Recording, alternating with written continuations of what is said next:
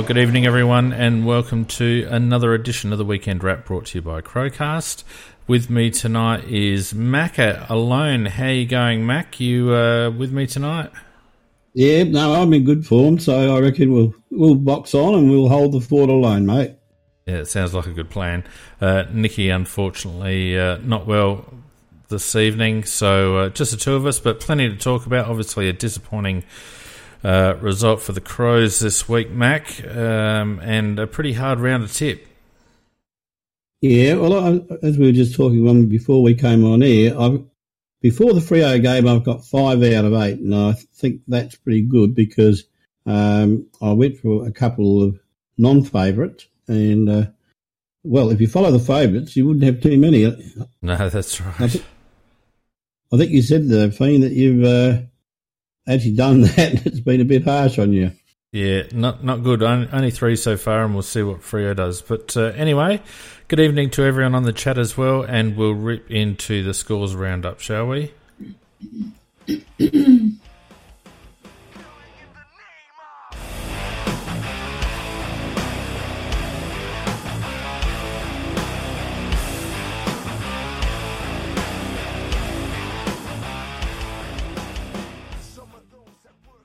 Yes, a very difficult round to tip, uh, Mac, and uh, I don't know.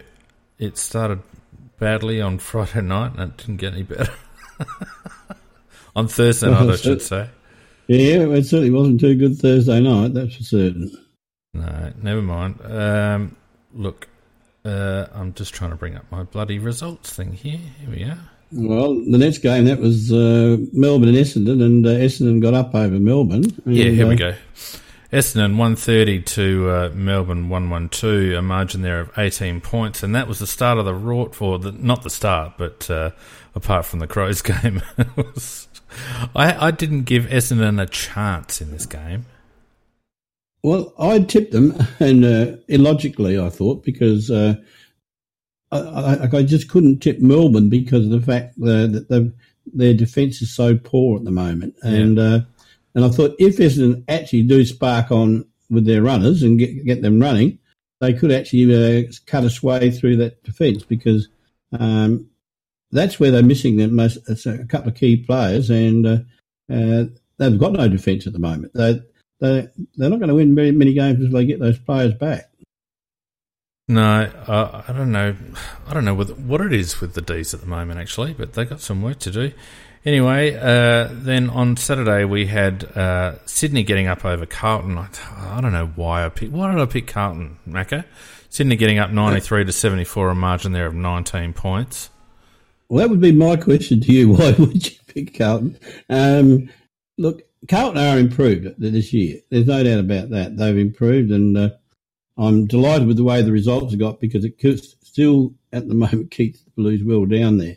Um, but they don't seem to have the ability to run out a full game. They can play at a reasonably good standard now with, with some of the players that they've uh, acquired elsewhere, and uh, but they can't maintain it. Sydney, on the other hand, um, they're not much of a team either because uh, they, you know, they, they they cobbled up a win out of it, but that's about all you could say out of it.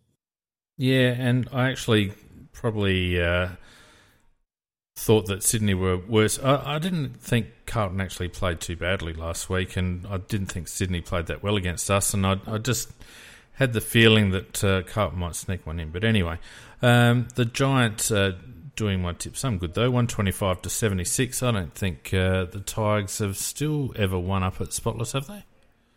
Not to my knowledge, and uh, uh, they never ever looked like really winning that game either. At the moment, um, it was good to uh, to see, uh, as I said many times before, I'm a Coniglio fan, and it was good to see him back in full flight again. And of course, uh, uh, their wingman he just he just cuts them to pieces. And oh, overall, Whitfield. Whitfield, oh, yeah. Look, I remember saying years ago with all the young boys, of all the ones I'd like to pinch off, it would be Whitfield because that's the type of player we would love to have oh, on yeah. our side. Yeah, absolutely. Yeah, but yeah, but it, look, uh, Richmond, uh, you know, they've lost their bookends, and uh, there's not much in between. And Dusty Martin, um, not only did he play what I thought was a, he's actually, um, in football, if he was in uh, civilian life, he'd be a dole bludger because he's actually running past and wanting other people to do all the hard work and give the ball to him. And I mean, he hadn't had a tackle before this game, and uh, he got frustrated in this game, and he's belted somebody in the head behind play, which they've caught, and he'll get games for that. He's then made indecent gestures, etc., and uh, uh, calling uh, somebody a drug cheat, etc., etc. Uh, so I would think that he might not be playing for quite a while. Yeah, I probably got to question Dusty's hunger after having won a flag. It's not there. It is not there. It's certainly not there at the moment, uh, and you know, perhaps predictably so. Anyway, um, the Lions getting up. Uh, it's a good solid win. Lions travelling pretty well at the moment, 107 to ninety over the Power. Um, they kept Lycett sort of out of the game a little bit, and uh, uh they're looking the goods at the moment, Brisbane. Yeah, this is a game I, I, you know you had to make a choice really between the two games, uh, Brisbane Lion and Port, and uh, Western, uh, sorry, uh, Collingwood uh, West Coast Eagles. obviously, the Collingwood West Coast Eagles was going to be the classier game, but because I hate Port so much, I watched it hoping they would lose, and they did. And, and I've got to hand it to Brisbane Lions. Um, they, they have got a lot of talent on the rise at the moment, and that's you know if you if a support a footy team and they're not going to be the premier for that year, what you really like to do is to see this growth, uh, and uh, Brisbane Lions have certainly got it. On the other hand, uh, Connor Rozee played absolute ripper It just made me spew even more that we missed out oh, on him. Look, I don't even want to talk about it. Um, yeah. um, Hawthorn sneaking over the line against North Melbourne 87 71. That was pretty close all game, probably closer than most people expected. Yeah, I'd say so. I watched that game, and uh, and I have to say that it wasn't of a particularly high standard, but when there were some good bits of play, it was basically Hawthorn that did it, which is why they won the game. They, look, even even when they've got players out, even when they're not going so well, they've got those very, very clever individuals who can do the right thing at the right time. And uh, yeah, they got up because they just do that. Yeah, the Eagles getting up over Collingwood in the grand final replay, ninety-eight to seventy-six. A pretty solid win. Collingwood didn't look that flash, I didn't think. Didn't see that game, as I said, because I watched. I chose to watch Port lose, which uh, gave me a lot of joy, actually. and uh, the last game, which is still in pros. Uh, sorry, one other one. The Suns doing really well at the moment. Gold Coast and uh, uh, sort of making every post a winner. Seventy-three to sixty-eight away against Western Bulldogs. A really, really good win for that club. I watched that game and I loved it actually because it was good seeing an underdog like the Gold Coast fighting on. And the interesting thing is that, that um, they've lost in the last year or two, they've lost a heap of what they would call high class players and highly paid players. And they would go out there and get beaten by 10, 15 goals. At the moment, they've got a team of Joe Nobodies who go out there and try their hardest. And uh, I really was barracking for them because, you know, as I said, they, they're a team of Joe Nobodies at the moment, but they got up and that's, they're trying their guts out, and you can't do any more than that. No, certainly can't. Um, and of course, uh, the game's still in progress. Uh, looks like Freo getting up uh, against St Kilda, um, and you'd expect that. Uh, St Kilda probably made more of a game of it than what we expected, to be honest.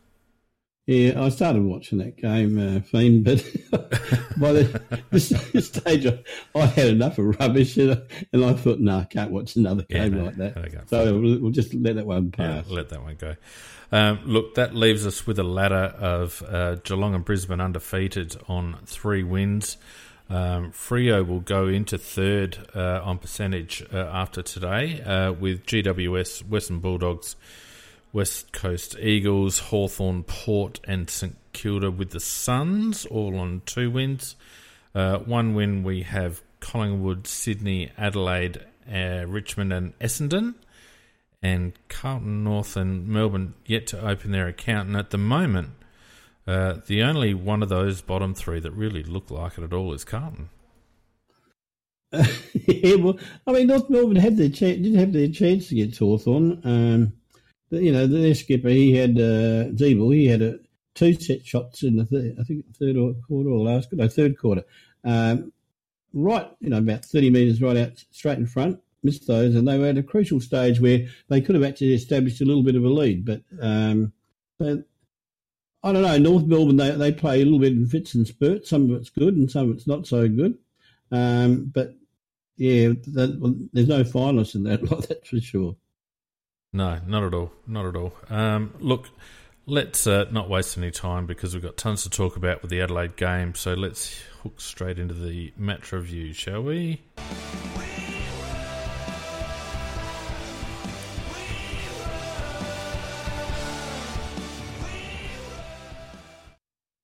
Macca, Macca, Macca, Macca.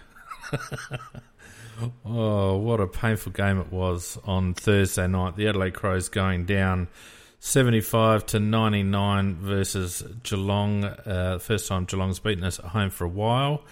They look pretty reasonable. We played okay in patches and terribly in other patches. Um, before we get into any sort of analysis, Mac, uh, what were your thoughts? Well, the interesting thing is, uh, let me just ask you one question. What did you think of the 350 metres and uh, in, each, in, each one in its own merits? Uh, I thought two of the three were there. I didn't think uh, the first one was there. I thought the other two were. Um, I thought the first one wasn't there. The second one was there. And I'm trying to remember what the third one was again. Which one? Uh, Sloanie's? No, Sloane was the second one, I think. So, uh, was um, it, it was Gibbs, I think. Yeah, I wasn't. I wasn't sure what that was for. I just. The the Tex one actually uh, was wrong because he called Tex for coming forward off the mark, and when you actually look at it, Tex actually goes laterally, and he doesn't break the he line. Did. Yeah, so yeah, because uh, that's the way the player had run there, and, really, if anybody should be penalised, should be the umpire because he should have been calling play on. Well, I'll tell you what, they called Rory Laird off on just about every time he got a mark. take, poor Rory Laird takes one step and uh, it's play on, but Harry Taylor moved to the side and Tex moved to the side as well. And uh, when you actually look at the where the line is, I mean, given that they have to line up the mark with the centre of the goal, so you take that angle and then you, you look where Tex actually moved across, and he, he, he moved laterally. So that one wasn't a 50. Yeah. yeah. So the only thing is about the, the 50 metres, the reason why I mention them is because um, uh, not not to flog the umpires or anything like that, but either by that one error or the other two, which probably were deserved, we actually created a lot of momentum for Geelong to get uh, going in the game, which put us behind the eight ball, from which we never really recovered with our inefficiency with the usage of the ball. Um, as PJ Crows said, his comment was that on our the number of 50s, inside 50s we had and the amount of ball we had, we should have had trouble scoring. But he, as he says, and he's nobody can argue with him. At the moment, it's fundamentally dysfunctional. Yeah, well, there's a few other things too that uh, I've picked up, which we'll go through in the video analysis, uh, Macca. Probably uh, a couple of things that actually surprised me, to be honest, because uh, uh, a few players that I would have had in our best, um, maybe not so much. Uh, but anyway, let's go through some head-to-head stats. Uh, Disposals we're in front, 369 to 349 uh, at a 1, 1.32 kicked handball ratio. So uh, handballed it a bit. At times we handballed it quite a bit, uh, and it, it was reasonably successful at times uh, uh, getting through Geelong's zone. Uh, marks were down as a consequence, 90 to 108. Geelong kicked the ball far more than we did. Tackles finally was respectable 66. Geelong only 48 tackles. Um, hit outs 31 to 37, but I thought we got a bath in the ruck. We can talk about we, that. Yeah, we did. We did. that a little bit uh, later. Uh, look, disposals per goal. Again, we were so inefficient. Um, 30, nearly 37 disposals per goal and nearly 15 disposals per, per scoring shot.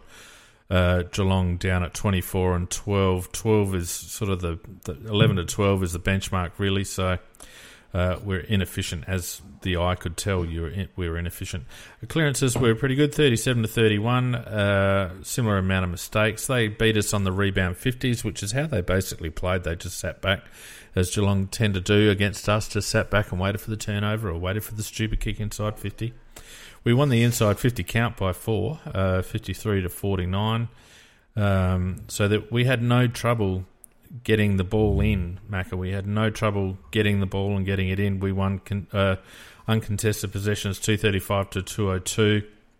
They beat us at the coalface, though, 148 to 115, which is a fair discrepancy in contested, contested possessions, I thought. Uh, disposal efficiency uh, up over 70, 71.5, which was okay. Um, contested marks we were down 9 to 14. Marks inside 50, 12 to 13. Clearances we won 37 to 31. Um, one percenters we won comfortably 51 to 36. Uh, yeah, turnovers uh, 58 to 52, uh, intercepts 53 to 59, and tackles inside 50, 11 to 3. So a lot of the metrics, uh, Macca, a lot of the actual stats and the metrics uh, were in our favour. But they don't tell the truth uh, or the total story. Exactly. Um, there's there's two factors that I can think of that um, I'm very very unhappy with. The, the, the centre structures, for example, all of our players diving in after the ball, they always had one on the outer and and in our side of the half, which meant they were facing forward, then towards their goal. And if when if they got the ball, just straight out to him and straight down the goal, and, and uh, with the advantage of the you know the six six six rule.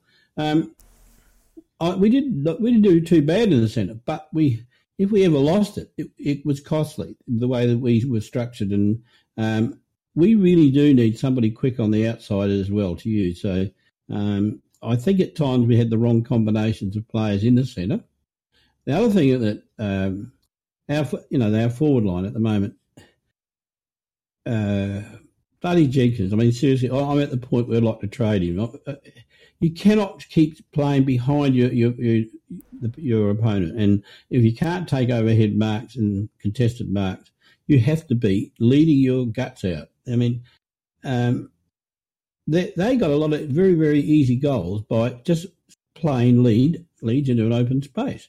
They they uh, they did the spread. They got their forwards leading in all different directions and creating an opening for the forward to lead into and um, they did got several goals that way. Whereas we did it the hard way, bloody all night. Well, a couple of things that I noticed, Macca, um, before I looked closely. Uh, one thing I noticed is that when they transition, they transition from behind. So they're instead of leading up uh, to into space, they're leading from behind the kicker diagonally into space, which means that they're pushing players forward and pushing players forward, and at the same time they're their forward line remains quite open, so they compress quite strongly. Uh, you know, twenty to thirty meters from the kicker, and then of course once they've got that diagonal cut through, then they've got they tend to have quite an open forward line going in. The other thing they is, did. yeah, the other thing is is that they. I mean, it was hard around the contest, but they played a relatively bruise-free brand of football. They were quite happy to zone us, to push us into uncomfortable positions, and to force turnovers. They didn't try too hard uh, to um, to harass us with ball in hand. They they just they just were very well drilled, and they forced us to kick to places on the ground that we that were going to be least effective and least painful for them. Uh, the only player for them that really went in desperately hard was Dangerfield. Um, and I thought he he was outstanding. Actually, he's easily BOG. Danger, um, was, Danger was definitely BOG, but I'll show you some footage in a second. Uh, crikey, what have you got on going on out there? Some speed maniac going past our place. Look, all right, I'm just going to go to the video because if you're watching on Facebook at the moment, um, have a look at the video, and if you do happen to get a chance to watch afterwards, if you're or if you're watching this on YouTube, um, because the first quarter obviously was probably the most decisive. Macca, would you agree? Oh yeah, that's where the game was won and lost. Yeah, and uh, I'd like just to point out some midfield issues uh, that occurred in the first quarter. So, just going to run to this uh, video now. Now, this first one is uh, a setup where you'll see that we basically leave Dangerfield alone. Dangerfield. I couldn't understand that. Well, what happens? Watch where Brad Crouch is. Brad Crouch was on the defensive side of centre, and he's actually nowhere near Dangerfield. So Sloane leads Dangerfield under the ball. Dangerfield ke- keeps going. Brad Crouch is out of the play, so he's our defensive midfielder, and he doesn't cover Dangerfield. So Danger then cuts to the flank to get the pass off Ablett, and both and Sloane can't catch him because he's been wrong footed. But Brad Crouch is nowhere to be seen. It was the slackest piece of midfield work you'll ever want to see. So, you know, yes. I, I remember the incident you're talking about because I was actually uh, screaming abuse at the TV at that stage. Yeah. The next one, again, we've got Brad Crouch covering Dangerfield quite well at this point. Okay, but watch what happens. Dangerfield goes, and Crouch, he just stays there. He doesn't move. So Dangerfield gets the take off, off the spill off the congestion. Brad Crouch is on the other side of the contest. Now, now they started with Brad Crouch in front of Dangerfield covering him. The next part of this play is the mid their midfielders running forward to get the loose ball that's come as the ball was scrubbed into the centre half forward area. DMAC runs past it rather than being defensive and the next bloke there is uh, I forget twenty. Who's twenty two for Geelong again? I can never remember his name. Um, Duncan. Duncan. He he's in about two acres of space. Now he started in the middle with our guys, and yet the closest guy was Sloane, and he was five metres away. So it's just poor running and poor work rate. The next one again, we've got a situation where Dangerfield's got it on a half back flank. And if you have a look, all our midfielders are running into the corridor, not covering anyone, not even really covering space. And at no stage has Dangerfield looked down the corridor. In fact, Geelong played up and down the line consistently on Thursday night. So Danger goes down the line to a contest. But have a look where our players are. We've got two in front of the ball plus the contest, Kelly in the contest. But you watch the Geelong players run off this ball to, as compared to Rory Sloane and uh, Atkins. And we've got two blokes here, Menegola and Duncan, calling for the ball in the middle, right? Now they're midfielders. The ball gets kicked in high. Tex is actually contesting this one. The ball spills down, it juggles around a bit. Someone has a snap for goal, and it gets smothered.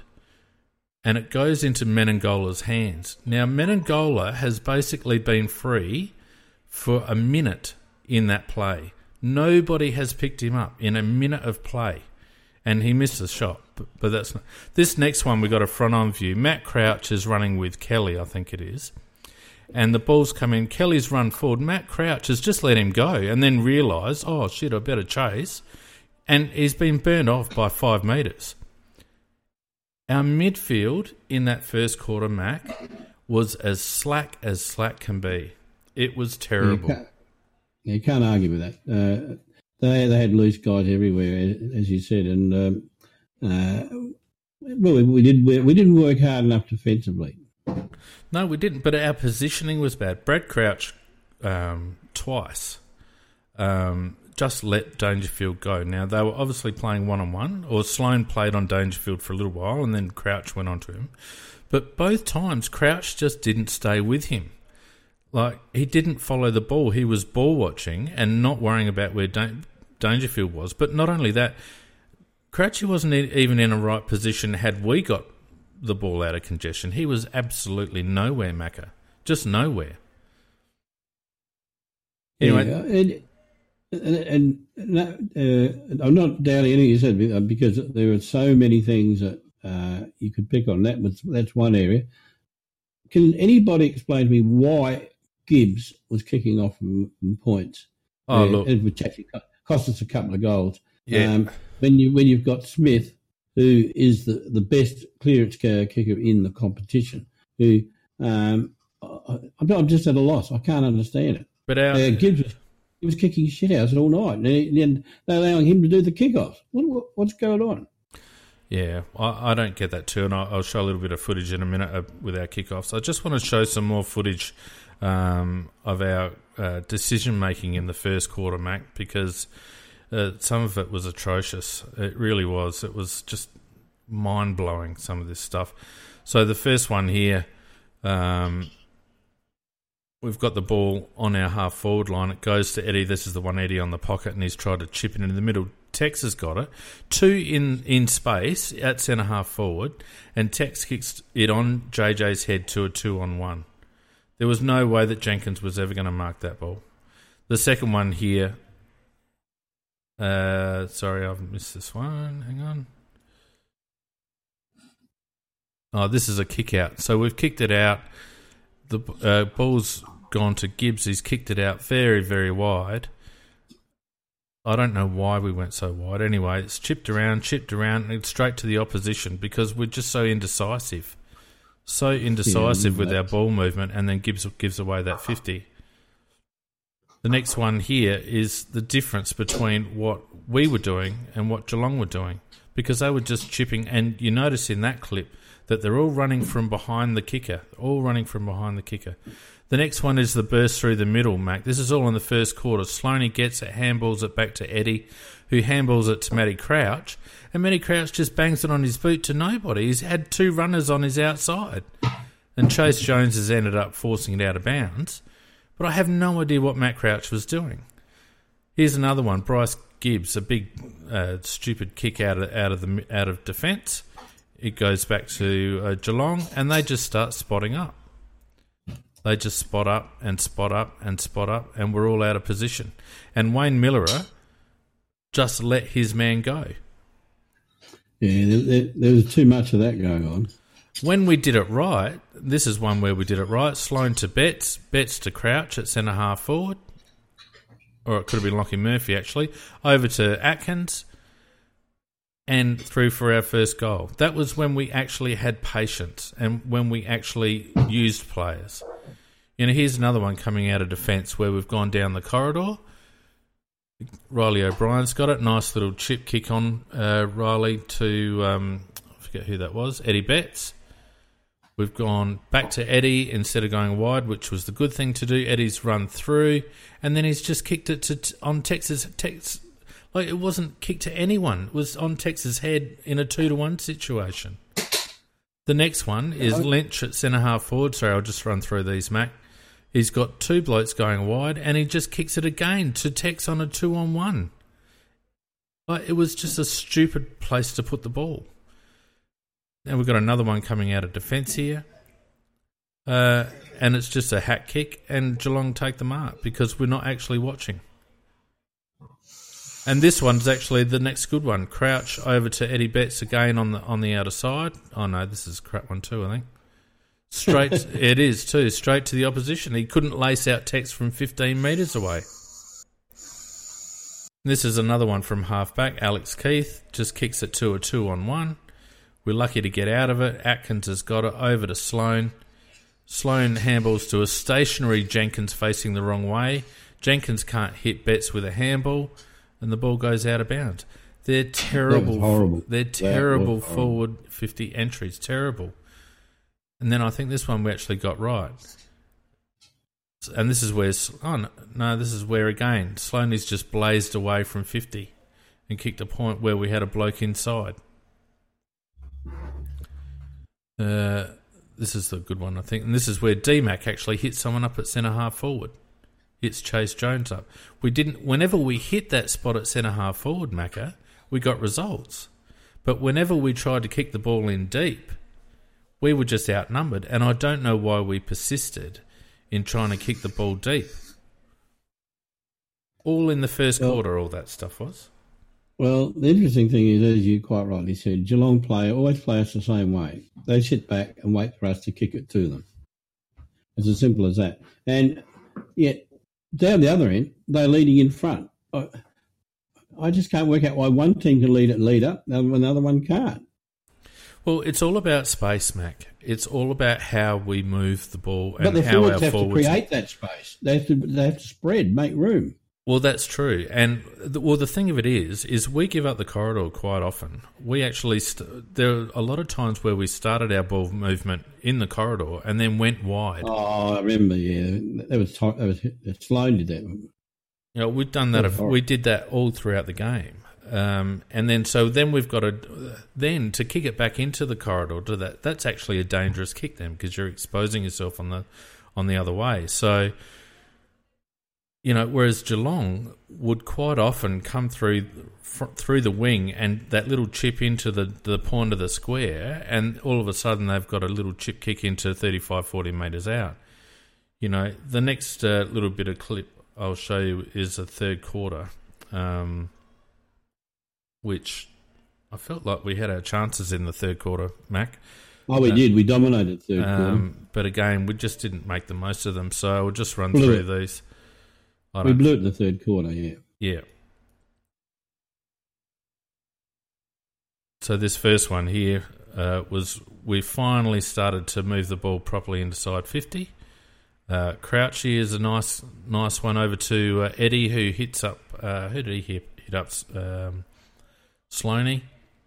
So all of a sudden, we're starting to chip in, drop the eyes and chip in short. Here's another one where we've kicked it out wide to um, to Lynch, and he's hit up Sloaney. I don't know how Selwood thought that was touched, but not a chance. So we're, we're hitting up those little kicks inside forward 50 at about the 40 metre mark, and we're getting results. You know, this is this is much better movement in the third quarter, much better movement because we're spreading them wide, we're moving the ball relatively qu- quickly. Keath goes back into the middle, but he kicks it long, and as soon as he kicks it long, we're outnumbered. We're out of three on one, and Menegola's back there to take the mark. So yeah. we are it's the, it's the deep entries, Macca, that are hurting us. It's not the short hit up entries. It's the deep entries. This is another one. Tex takes the ball about sixty five meters out, and that this is the one where he's hit um, Mackay up. And had it been anyone else, someone would have marked it. But it was the right spot for Tex to kick the ball. It was just that it was Mackay that was taking the mark. Here's another one where um, I think it was Lachie Murphy every time we try to hit the ball up deep, Jenkins was playing behind at that point. So we have a problem with our blokes that are playing deep forward, Mac, because every time we hit up uh, to 40 metres out, we got results. Here's another one where Miller breaks free, gives a handball off to Sloane. Oh, no, sorry, gives a handball off to um, Jenkins, who does that stupid little fake. Now, Brodie Smith tries to hit this one in, and he hits it straight to the opposition and he had two blokes. If he'd have dropped his eyes, he had two blokes 20 metres in front of him. Here's another one where Tommy Lynch again tries to hit up a Tex on the boundary line, misses him by five metres, but it's the it's the wrong place to be kicking. It's just we're not kicking to the right areas, Mac. No, and well, you, of course you've, you've got to lead to the right areas as well. Um, so at the moment, it, to me, structurally in the forward line, it, it's just not right. It's not working because. Um, Here's one here, Mac. this is Chayce Jones gets off the lead, and there's space in front of him. And instead of kicking it into that space, we kicked it to a pack over his head. Now Chayce Jones had had time and space. All the I forget who had the kick. It might have been Tom Lynch. Yeah, actually. I remember. I mean, hmm. Might have been Tom Lynch, but had he just put the ball into space for Chayce to run onto, it it was a shot on goal. Yeah, and then it turned out it was a turnover. So I just um, don't understand why we're not why we're having so much trouble up forward with our forward fifty entries. Because uh, our midfield, after quarter time, they tightened up. Our midfield got better. Uh, we started covering uh, Dangerfield a little bit better. Um, and we had plenty of the ball in terms of being able to get the ball inside forward 50. But we were just hitting it to stupid spots. We're just not putting it in the right spots. I'll just play a little bit of fourth quarter footage while we're talking here, Mac. But there's no rhyme or reason to, to how we're how we're moving the ball. It just doesn't make any sense.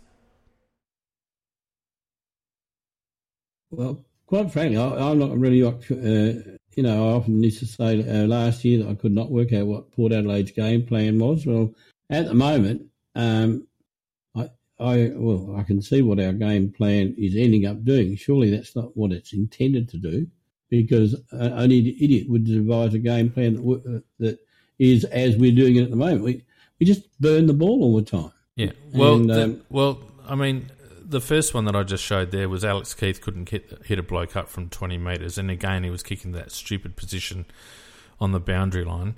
This one here is is the second of the two stuff ups by Gibbs uh, on the on the. I don't know what we were trying to do to run that ball out, but Smithers ends up having to hack kick it into the middle, and it comes straight back in. Um, and then we've got one here. Miller kicks down the line. Uh, is put it, Eddie actually should have taken that mark instead of letting it bounce, but he plays on and then he tries to hit up Tex, uh, or, no Riley Knight, and he's missed him by twenty metres, Macca. He couldn't even put the ball. All he had to do was put the ball in front of Riley Knight, who was running into goal, and he and he couldn't he couldn't put it within twenty metres. Just couldn't do it. This is another one where Tails has kicked across the back. Um, Gibbs has taken a good mark. He's gone down the line. We're moving the ball really well, if I remember rightly, on this play. Handballed over to Sloaney, who's made ground. Another little chip pass. So we're moving it well. Tex back to Sloane. Back to Seed. He's found Lynch on the out. I think it's Lynch on the outer side. Now Lynch just kicks it to one Geelong player in the goal square. There's nobody there except That was Geelong. madness. I remember that one, yeah. And then we've got the killer. This is the killer blow, obviously, in the last quarter where we've got the situation where the ball spills out. It comes to Eddie. Nice little give over to Tom. He's given it across to um, Crouchy, who's missed that snap for goal that even my cat would have kicked.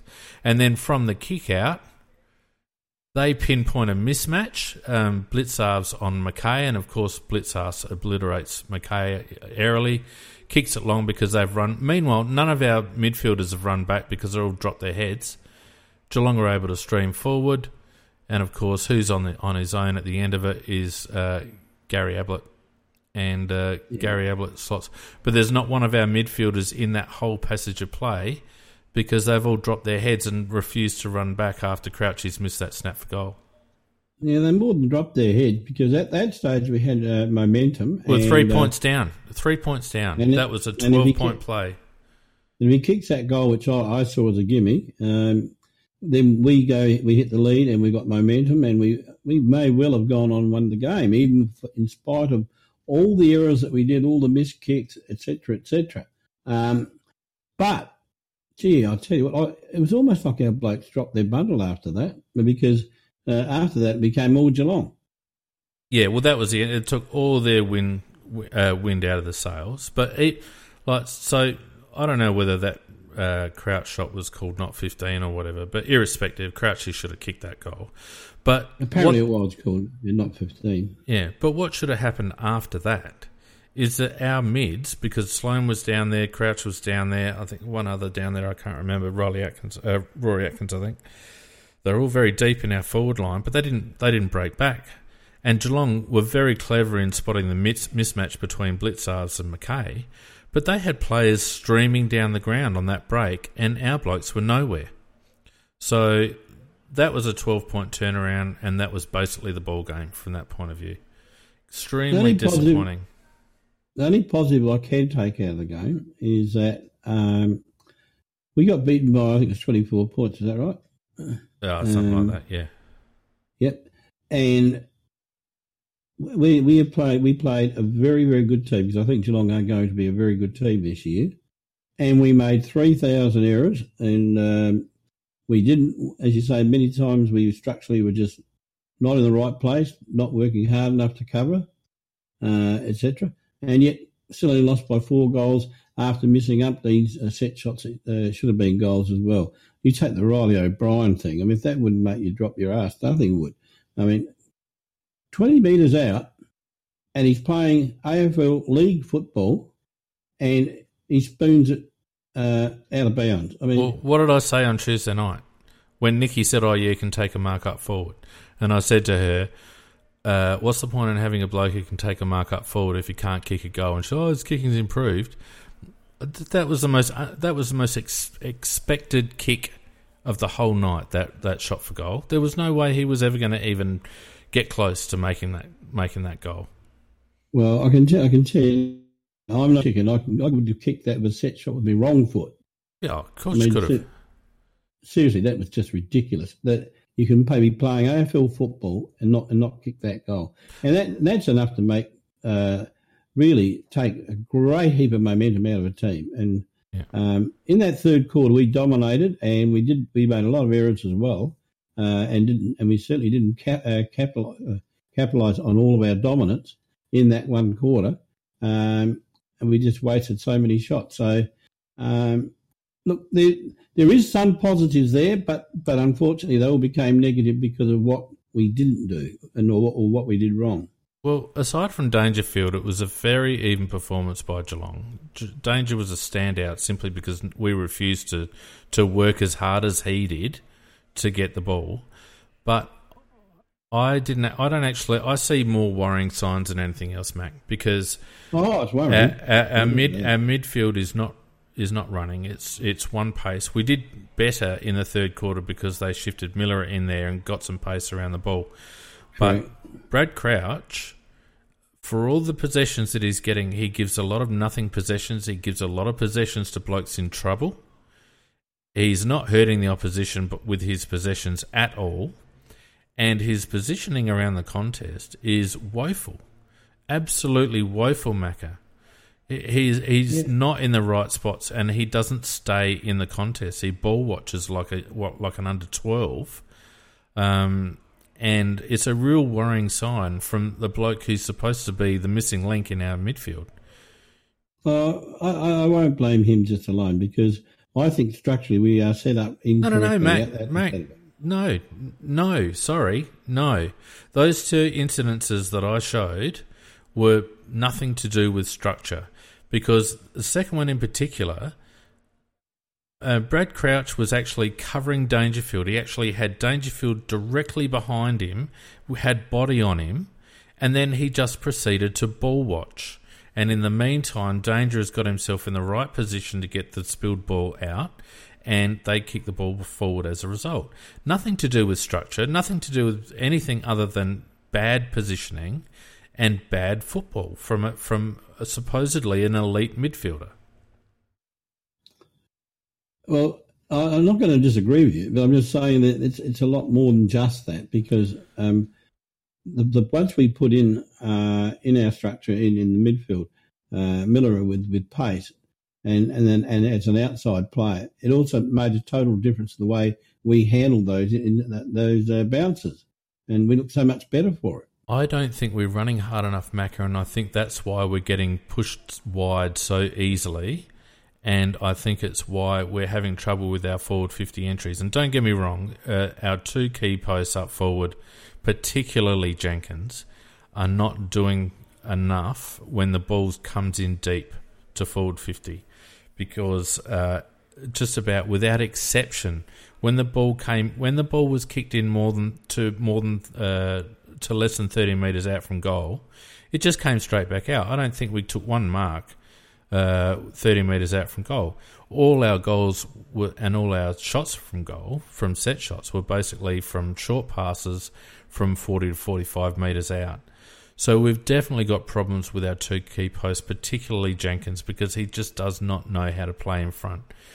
But Well, but I don't think our midfield are working hard enough. They look slow, they look heavy in the legs, and uh, and even Rory Sloane is not working as hard as Rory normally does. He lifted his game in the second half, well, probably halfway through the second quarter, I reckon. Um, after he got that boot in the face from Danger that was accidental, he kind of started playing a bit angry, in my opinion. But um, they're not they're not working hard enough. There's too many times where I saw them sagging off the back of contests and the, and their direct opponent just ran forward. Menegola did it repeatedly. Dangerfield did it repeatedly. And they had direct opponents. We're playing man we're playing man on man in that midfield. You can't argue with anything you're saying there because it's true. Um, but uh, I also see that as not just the players. I also see that as coaching problems as well, um, because um, you, you you're seeing uh, you're not the coach and you're seeing it. Why isn't why aren't our coaches seeing it and uh, making the appropriate changes if necessary, in, either in personnel or structure to make it happen? Well, uh, you would assume that the coaches are seeing it because it's it's bloody obvious. I mean, I've I've spent you know a couple of hours looking at, at tape and, and spotting bits and and if I can see it, then someone doing a, a, a post match review, a Monday review, and putting video together for blokes. I mean, I'd be horrified if Brad Crouch didn't have those two bits of footage shown to him from the first quarter where he was basically slack. But I'm sure that he off for the Pixies. So I think the problem is that our club has a culture of consistently backing blokes in. We do not we do not use selection to uh, maintain tension within the team. We always back, back blokes in to do better. We always back the team in to follow the plan better, etc., etc., etc. And I think, apart from anything else, that game on on Thursday night was just about lost at selection. Because how the hell can you pick a defence like we did when Geelong lined up the way they did? They were a mosquito fleet. They they were small. Yes, they were. And we had Jake Kelly, Kyle Hartigan, Alex Keath, and Daniel Talia. You know, and they had four smalls in there. And then half the time when you see Hawkins going for the ball, who's on him? Jake Kelly. Jake Kelly is the bloke that supposedly has taken over Luke Brown's spot. And yet Jake Kelly is going up against bloody Tom Hawkins. So Which who's on this we, small? and that means that obviously Talia has been uh, uh, lost his man. Talia was off for a little while too at one stage there, getting a bit of a massage on his leg. But um, I did see a couple of occasions where Kelly had to go up against Hawkins, and uh, yeah, not the right man for that. But the the problem with that is um, that's not his role. His matchup was one of the smalls. No, I understand that. It means he, he's covering for somebody else who isn't there. Um, so his man, of course, his man is loose. So. so. where's Alex Keath or where's Kyle Hartigan? You know, th- this is what I mean. Our our our um, selection was completely inappropriate for the Geelong side. Cam and I spotted it on, on Thursday night when we were talking about, or Wednesday night when we were talking about it. The the matchup we were far too small, uh, far too tall in defence, and we we're far too one paced in the midfield, and we don't have any uh, any sort of dynamic player up forward. We've got two small defensive forwards. We've got a, a, a further small forward who hasn't kicked a goal all year, just about. We've got um, um, Lynchy, who got a bit more of the ball, but was by and large ineffective with his disposals. Um, and then we've got Tex, who only looks good when he's leading high up the ground, and Jenkins, who hasn't looked good all year, apart from 10 minutes when he chopped out in the ruck against Sydney. You know, so why we can't, can't argue with any of that. So the changes that you'd make, Ned McHenry has to be the one to come in for Lukey Brown. You know, he's a kid, but he lacks. He doesn't lack uh, courage. He's hungry, and he's a tackling machine. Surely, surely to God, you've got to bring Ned McHenry in. Then you've got two young, quick tackling machines in the team: Chayce Jones and Ned McHenry. You can play them on either end of the ground. You know, Darcy. So who are you taking? Who are you going to take out? Jake Kelly. Jake Kelly is useless in, in that role. He's not he's not up to playing a role on a small forward. He's just not the type of player to do it. He's slow and he's cumbersome, and half the time he's mismatched. Jake Kelly's got to come out.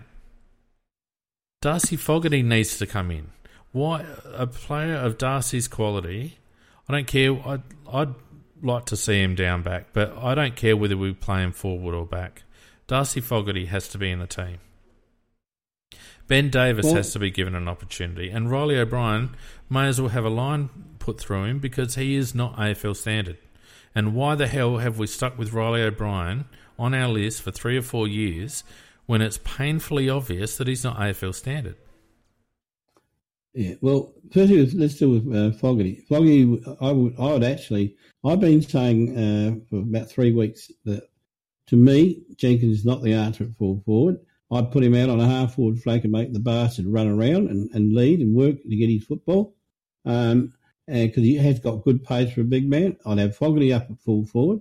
Um, and and uh, then and then rest a mosquito fleet around them. Because uh, you don't you don't need that many big guys close to goal. We got too much. We, we're too clunky close to goal. And well, um, I don't know whether we're clunky. It would be great if they'd actually play in front, Mac. they can't mark. They can't mark. But um, at the moment, at the moment, Jenkins is a liability there. Uh, I thought Tex did, did not have a great game, but by the same token, Tex would have every right to abuse about ten people who ignored uh, very valid leads that he made that, that, that, the ball wasn't kicked him as well. So there weren't all that many people uh, forwards giving good leads, and I, I, reckon I could get close to ten that, that Tex made and they were ignored, and the ball was kicked to a pack instead. So yeah, um, absolutely. So you know, I've, I half feel sorry for Walker. It wasn't one of his great games, but I half felt sorry for him. I Jenkins, I just had nothing but uh, scorn for his game. I, I, I really just thought it was back to his old tricks, and, and uh, uh, when we used to really get very uptight and abuse him, I just thought he just had a very very poor game, but he's had a reasonably poor season so far, and I'm not happy with him being the main man up forward. No, I, think it's come to the point where Jenkins either plays ruck or he's out of the team, in my opinion. Um, I and he's not the answer in ruck. Don't get me wrong, but I think he actually gives. A, I think he'd give us a little bit more than O'Brien in the ruck, and I think it's about the only place at the moment where he looks half engaged. He, he's hopeless up forward. Um, he, he he's not a natural forward. He doesn't make good positions. He doesn't run to good locations. Half the time, when you see the ball coming in, you see Tex and Jenkins running to the same position. Now, they've been playing. Sadly, in the same, yes. They've been playing yeah. in the same team for a long time now, Macca. They should they it should be a classic one-two punch, Jenkins and Tex, but it's not. Now, it doesn't matter about coaching. After a while, players get to know each other, and if Jenkins and Tex hasn't been able to work it out, after all this time, then it's it's it's time to move on from it. It's time well, to move on, and whether it's, it's Fogarty, no, whether it's Fogarty, whether it's Ben Davis, or whether it's both, to come in and give give the forward line a bit of a shake up. Um, it, something has to happen because we've had three rounds of this now, and uh, it was clear that the JLT form, uh, in terms of being able to move the ball freely through you know, from one end of the ground to the other was simply because other teams weren't putting full pressure on us. Um, and now that we are playing the real stuff and, and teams are putting full pressure, on, we just have no idea. There's a complete and utter disconnect.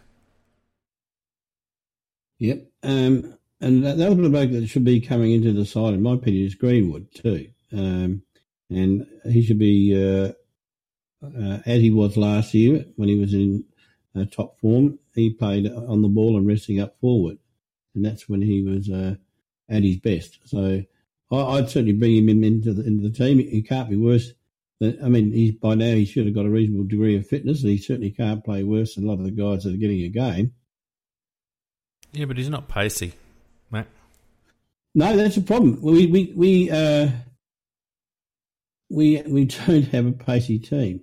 But, but having said that, I mean, if we have a look at uh, you watch the Port game, um, really, the Rozee, what Rozee showed, if you've got a forward that can take a mark, he's bloody dangerous. I mean, this kid, this kid was playing his, he was playing his third league game, and he's, he's kicked five goals, and he's taken several marks up forward. And that's the one thing we lack: that player that can take a mark up forward. Hmm. Yeah, Vadi Mag- Magic in the in the chat mentions that Jenkins kicked seven goals in round 23 last year. He might have kicked seven goals in round 23 last year, but how did he kick those goals? He, he didn't take them from strong contested marks. You know, and we've already mentioned that Jenkins was far better in contested situations last year. He seems to have gone back into his into his laconic shell again this year, where he just doesn't want to present it doesn't want to, um, you know, take physical contact and, and impose himself. Whereas last year he seemed to have gotten over that, but he's lost it again over the summer. I, pardon me. I, I, just think enough is enough with Josh. I, I really do. Well, we really we really lost me in that situation when um, the ball was in our between the forward pocket, half forward flank, and uh, he ended up with some miserable effort, and the ball's gone out of bounds, and he seemed very relieved, just jogged away rather than putting in a decent effort to get the ball. I thought yeah. that was uh, pathetic. That was. So I put up a question, Macca, in the Facebook chat, and I, I wanted your opinion on this. In terms of our ball movement, there's a couple of things that have crossed my mind. One is it looks like we, it looks as if we're carrying a very heavy training load at the moment, or we're just very slow, one of the two. But the other thing is we're not very fluent, and it makes me wonder whether we're being overcoached at the moment, whether there's too much going on in the in the small little footballer brain at the moment when they've got the ball. Um, well, at times they do look confused. There's no doubt about that. Um, but there, there were some passages of the play when when we did have our good passages of play. I, you know, that's when I think they were actually playing the game plan we're trying to play, but we just didn't do it very often. That was all. Um, and basically, the idea is to be patient with the ball until you see and, and work it till you just see that opening, and then go quick into the forward lines. But um, unfortunately, with nobody leading, that doesn't it comes to nothing in the end anyhow. A lot of people were complaining about Jimmy Bartel's comments on Thursday night, but I thought he was fantastic, and he he said a couple of really good things, and one of them was that you want to either go into your forward line very very quick or very slowly. You don't want to be in the middle because if you're slow and you move the ball in, at least you're set defensively if the ball comes out. And if you're quick going in, then obviously you've got the opportunity to catch the defenders out of position. But if you go in sort of meandering, half half assed about it, you're neither here nor there. Your defence isn't set, but your forwards haven't really got themselves into position either. So, and it seems to me that that's exactly what Adelaide were doing most of the time. We weren't moving the ball lightning fast. So by the time we got to our forward line and pumped the ball in, Geelong had had enough time to get themselves set defensively. But as a consequence, when the ball came out, we weren't really set defensively to get return inside 50s. And it seems to me that there's. Uh, we're not a fast team, but we're not patient enough to hit hit up targets. And the only time we did it was in the third quarter, Macca, and that's when we got back into the game. There were four yeah, or five, that, four or five examples. I think that was the, the, in that period we were playing the game plan we we were intending to play for the day, but I think it was about the only time we played it reasonably correctly, but also wastefully as well because we missed a lot of opportunities we should have taken because uh, we did create a lot of opportunities in that quarter. Yeah. Uh, and by the way, someone needs to get Jimmy Bartel on our coaching panel, quick smart. I reckon he's an extremely, extremely insightful uh, ex player uh, with valid uh, recent experience, and I think he would be an excellent addition. His ins- I don't know how you felt about it, Macca, but his insights from my point of view, uh, and the way he was able to give some insight into how Geelong was playing against Adelaide, uh, were very, very interesting in my view. Well, uh, I rate Bartel very highly. Actually, um, he was a very, very good footballer. He was a very smart footballer, and um, as a commentator, you can tell that he he, he really understands the game. Um, if you look at our, who our coaching panel, uh, Pyke relies very, very heavily on it. And if we look at uh, one end, you've got Ben Hart, who we told to go look elsewhere for a job and, and hopefully would get one somewhere else. Nobody else would take him. So rather than pay him out, um, we stuck with him. I mean, the comparison between him and Teague, it, well, it, it's well, I'm not. It's really like, it's like golden ship, to be honest. To be very honest. Um, I was trying to think of a, better example, but no, that pretty much does it. Yeah, that pretty much does it. And you know, we look, we had Bird Brain the decade the year before. I'm sick and tired of our club now being. A lot of people say it's nice to have the the old boys return, and it is if they've got the ability to do the job. But you know, um, Birdman, he wasn't qualified to get the job that he got. And in my opinion, uh, Hart wasn't he was sacked by Collingwood. We took him on. Why? I think because he's a mate of Ricciuto's. Uh, I have no idea why we took him on. And uh, let's let's just have a look at the coaching panel for a minute, Mac, because this is a team, or this is a club that was in a grand final two years ago, and yeah. were quite happy to blame injuries and off-field disasters for last year's aberration, and fully expected to be back in the mix um, this season, and yet they have given their coach the following assistance. Scott Camporeale, who's been there for 7,000 years, who has no experience outside of the Adelaide Football Club from a coaching perspective, and is playing uh, um, days are so long ago that I doubt that he'd, he'd even remember them. We've got Matty Clarke, who cuts his Matty Clarke cuts his time half between um, the women's, and he'll be back on deck now with the men's. Then we've got Ben Hart, who got fired from Collingwood and only got kept on at Adelaide because we couldn't get anyone else. And then we've got two apprentices. You know, Marty Mattner, who is obviously a good SANFL coach, and, and Mick Godden, who's obviously a good CS. But they're two first year coaches in the AFL system. So our premiership winning team apparently is going to be coached by Don Pyke, a has been, and two and two apprentices. What sort of a coaching panel is that to give your head coach when you're hunting a flag? What what sort of coaching panel is that, Mac? Well, uh, and I think that's half the uh, uh, answer to the problems that we're talking about, um, because um, we, we, when when we have problems on field, um, they don't seem to get corrected uh, very quickly, and sometimes not corrected at all.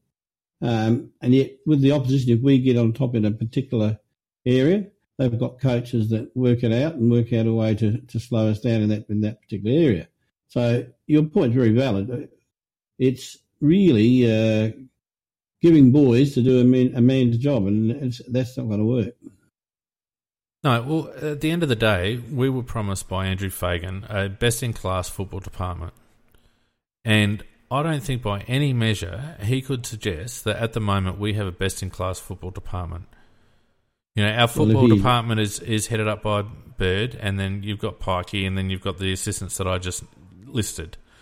Now, that's not a best in class football department. So, what the hell is going on? Why aren't we prepared to spend the money to get decent assistant coaches in um, to help out Don because you know you can say what you like about Don's coaching style, and I've got my opinion on on Don's coaching style, but irrespective of that, you know we've lost some very good assistants over the last couple of years. Plus, we lost a very good strategy guy to Essendon as well in the last couple mm. of hmm. years. We've lost some good talent. Uh, some good coaching talent. But in that time, there's been coaching talent available. Brett Ratten's been available. Peter Sumich has been available. There's been a couple of others that have been available. Uh, you got Jimmy Bartel, who who's sat on the sidelines, who would be a very very valuable acquisition in my view. Why can't we get these people across? Why are we relying on on you know, and no offense to these people that we've got on, but isn't an appropriate panel to have around a senior coach when you're supposedly in, dead set in the middle of a premiership window? I don't think it is.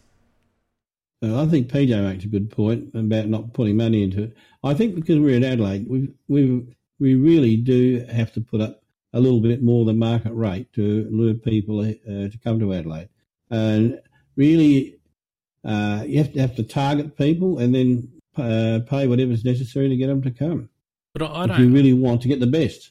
I, I don't actually. Um, I don't actually see that. As, it's probably a valid point, Macca, but our CEO made the statement that he was going to compile or assemble the best in class football department.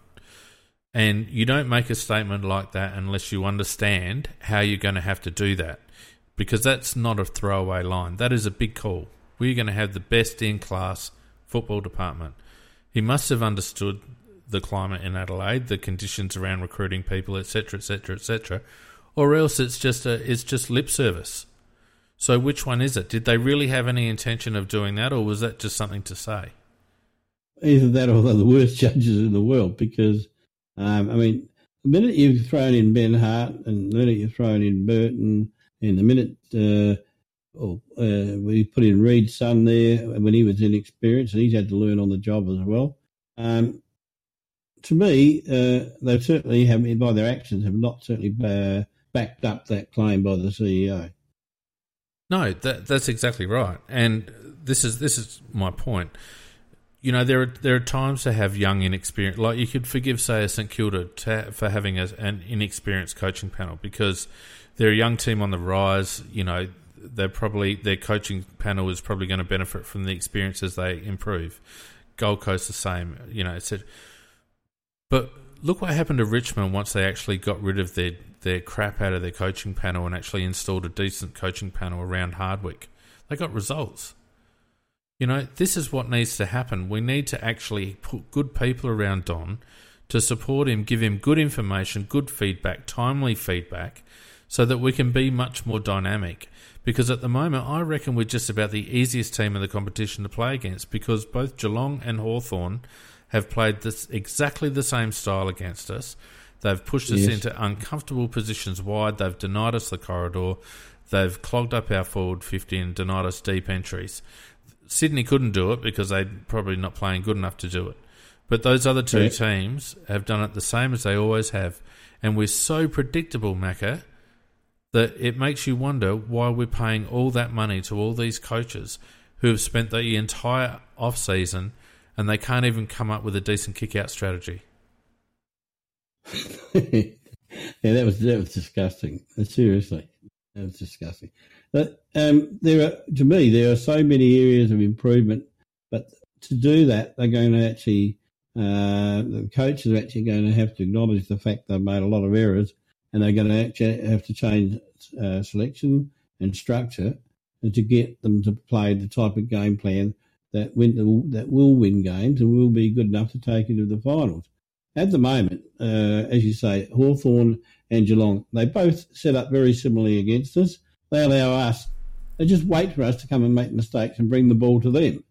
Um, uh, we really do need something different uh, that makes it a little bit difficult for that particular game plan to work because at the moment uh, we haven't got the answers to it. Geelong laid 48 tackles against us got 10 more rebound 50s than us, had four less inside 50s than us, and won by by four goals.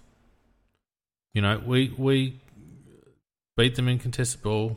You know, we were uh, uh, sorry, we beat them in the clearances. Uh, we got plenty of ball. We got plenty of inside 50s. We had enough statistically. We had enough to beat them, and yet we were struggling the whole evening um, aside from maybe a 15 to 20 minute patch in the third quarter.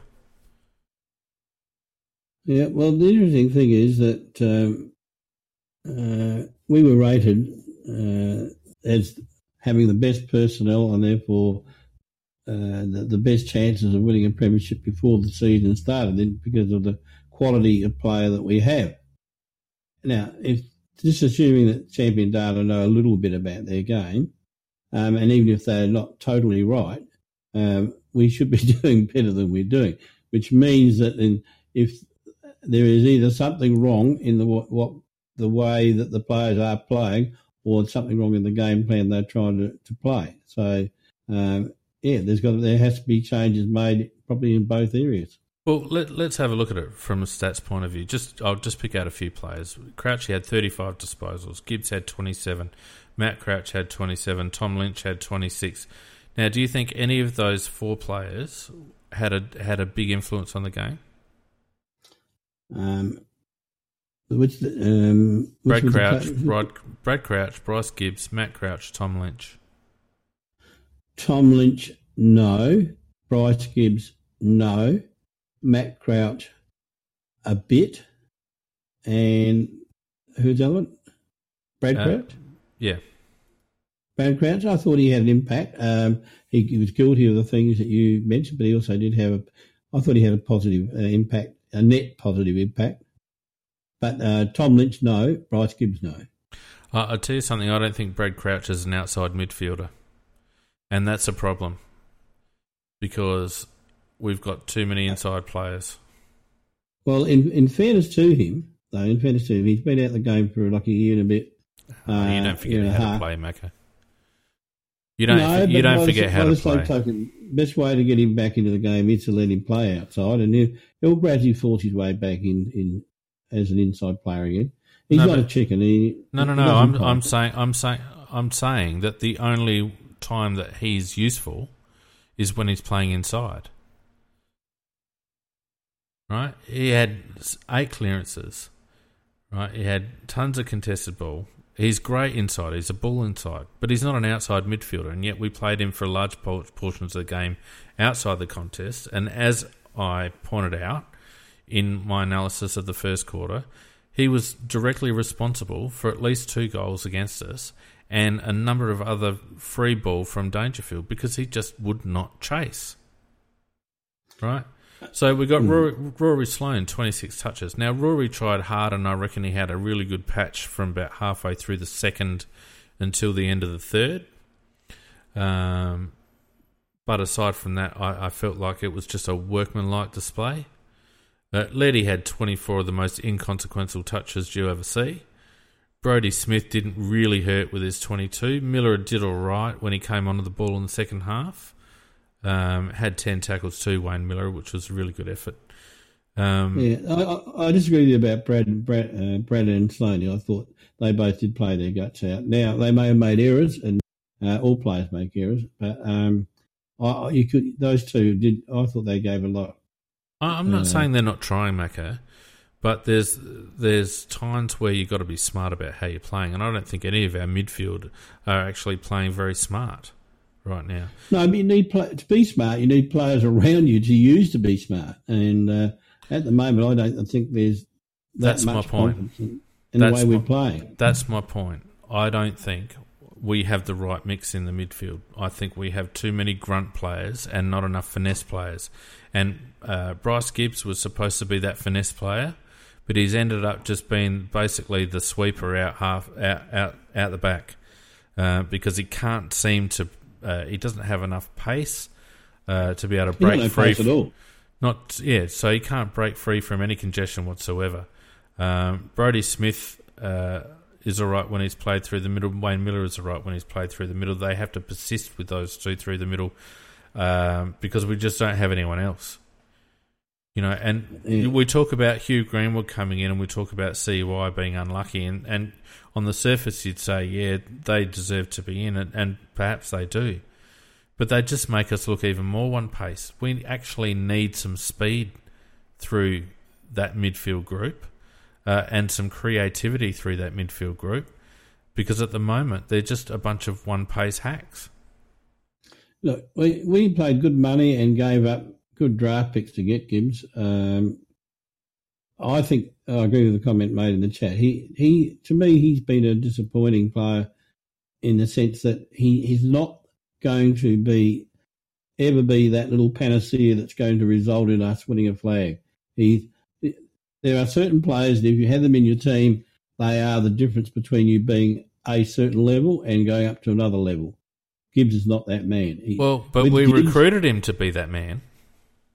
Yeah, but we recruited the wrong guy. He's he he he's a very good player. He's an honest player, and uh, he he's got limitations uh, because he hasn't got, hasn't got pace. Really, the type of player that you should be recruiting to your team, if you really want to go that one step further, is somebody that can a burst player like a Lachie Whitfield, that type of player, the player that can do the electric thing that will get the team charged up and really, really the crowd rev because they can do that outstanding things.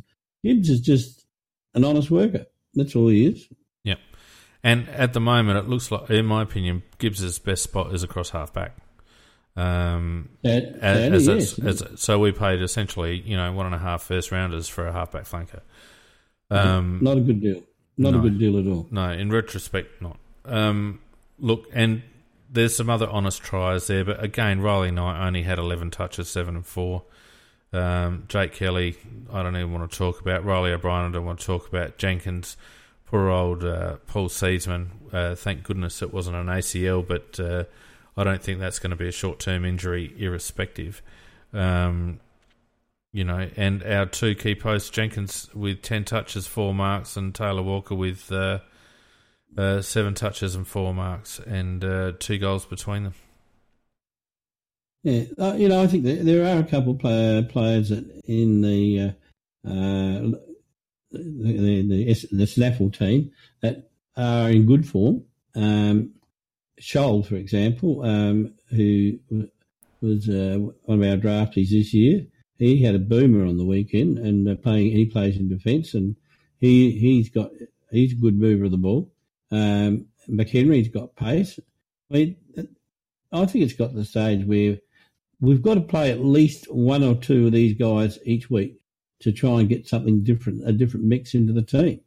And and to me, also, I what I, I can't believe that a bloke of Fogarty's ability is not in our team learning his game. Well, it just it just has to be in there now. Uh, there's there's no other way around it. If you're gonna if you're gonna make room for David Mackay, you can make room for bloody Darcy Fogarty for goodness sakes, who's the future of your club. I agree with you on Sholl. I I agree with you on McHenry. I think um, I'm not quite sure where Gallucci's at the moment, but he needs to be a priority. Um, as think, soon as he's available and fit, yeah, I yep. agree.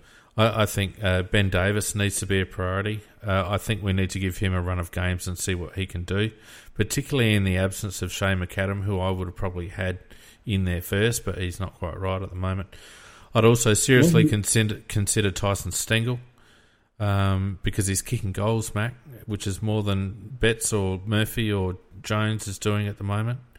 Yeah, there, there's players in the twos that are playing all right that would fulfill roles and are younger and quicker and more dynamic and give us a different look. And at the moment, as I said to you before, there's a sameness about us, and we must be the easiest team in the world to play at the moment. Um, Hunter, how tall is Hunter? He's two metres. I'd have him in. I'd give him a shot.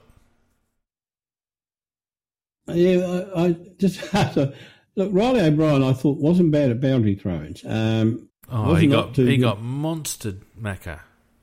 He got oh, outbodied no, so often. But he got. Oh, I thought he got beaten more in the centre than he did in. Uh, oh, he got towed up. Got towed up in the centre, but he but, he got he got outbodied a lot at at, at boundary throw-ins. Now and, I know it's only one game, and, and they'll certainly give him more chances. But um, Hunter can he can at least mark a ball, so and he can he kick kick a football. Hunter um, Hunter is the most natural footballer of the three of them. Between Jacobs, O'Brien, and Hunter, Hunter is the most natural footballer. He'll take a grab. He's got a good kick. He's quite agile for a tall man, and he's a decent ruck. And I, I think he, yeah. he's got to be given an opportunity. Well, I, you know, to me, the, the, the old saying, if you keep doing what you've always done, you're going to get what you've always got. And at the moment, I don't like what we're getting. Um, so I think we really should be doing something different, whether that be a mixture of uh, players, uh, game plan, whatever it is, um, because our problem really is we don't know what the players are being told to do. We can see what they're doing, and we know it's not right. Um, but uh, if you know, we just can't keep doing the same thing because we'll beat some of the lesser sides, but um, we're not going to beat the, the, teams that are the team to beat. If you will, if you want to win a flag, and I can see our premiership window is closing very rapidly at the moment. Uh, 2017, it was wide open. 2018, Burton said, no, we'll just smash that glass. We don't want that window. Um, and in 2019, well, we're actually not on schedule at the moment. And uh, I think this is going to be our last chance for some time. Um, and I know, you know, pre season, we were regarded as the favourites, but we're looking like anything but that. And um, at one stage when Carlton looked like winning their their game uh, this week, I thought, my God, they'll be above us on the ladder. and uh, I, was, I was thinking of that draft pick swap, and, uh, and I was thinking to myself, I was thinking to myself, geez, this is.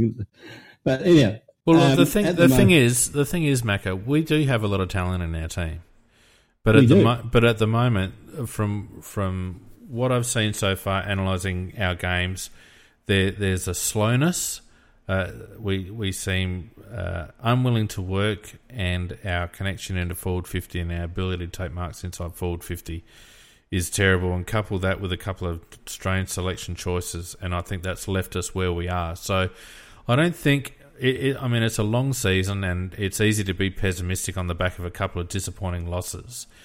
But it's not as if there's not something to work there, work with there. But I think it comes down to whether the coaching staff, the selection panel, and the club have got the nuts to be decisive and be creative with their with their with their uh, planning and their selection and, and their and their game plan. Because if they keep serving up the same thing, like you said, we'll get the same results. So a lot of this comes down to what the coaches and the selection panel does over the next two to three weeks, in my opinion. Very much so. That they, they, they do have a very heavy onus above their head, uh, a burden to carry at the moment, and all that sort of stuff. Too many metaphors in that lot, but uh, they, they, it is going to be a hard job for them because they seem to be going down the same path every time. They're going to have to do something different, and that difference is either going to be a refinement of the game plan to do something different in it, and I would think coupled with a couple of changes. I'm not talking about wholesale wholesale changes.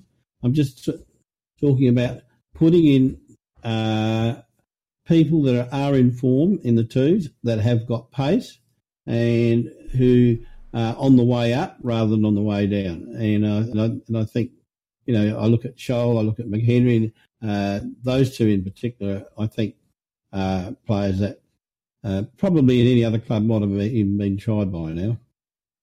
Well, maybe, yeah look, uh, and we can go on and on. There's some work to do, uh, no doubt about it, and uh, a couple of terrible injuries that aren't going to help uh, Tom and, and Seed going down, but uh, and and Source obviously, although you could argue about that one, but you know, it, selection over the next couple of weeks is going to be very interesting. We do have some winnable games. The the draw does soften up for us over the next three to four weeks, as you mentioned. So uh, we need to be even Stevens after six rounds, Mac, in my opinion, to have any no, sort of shot. No.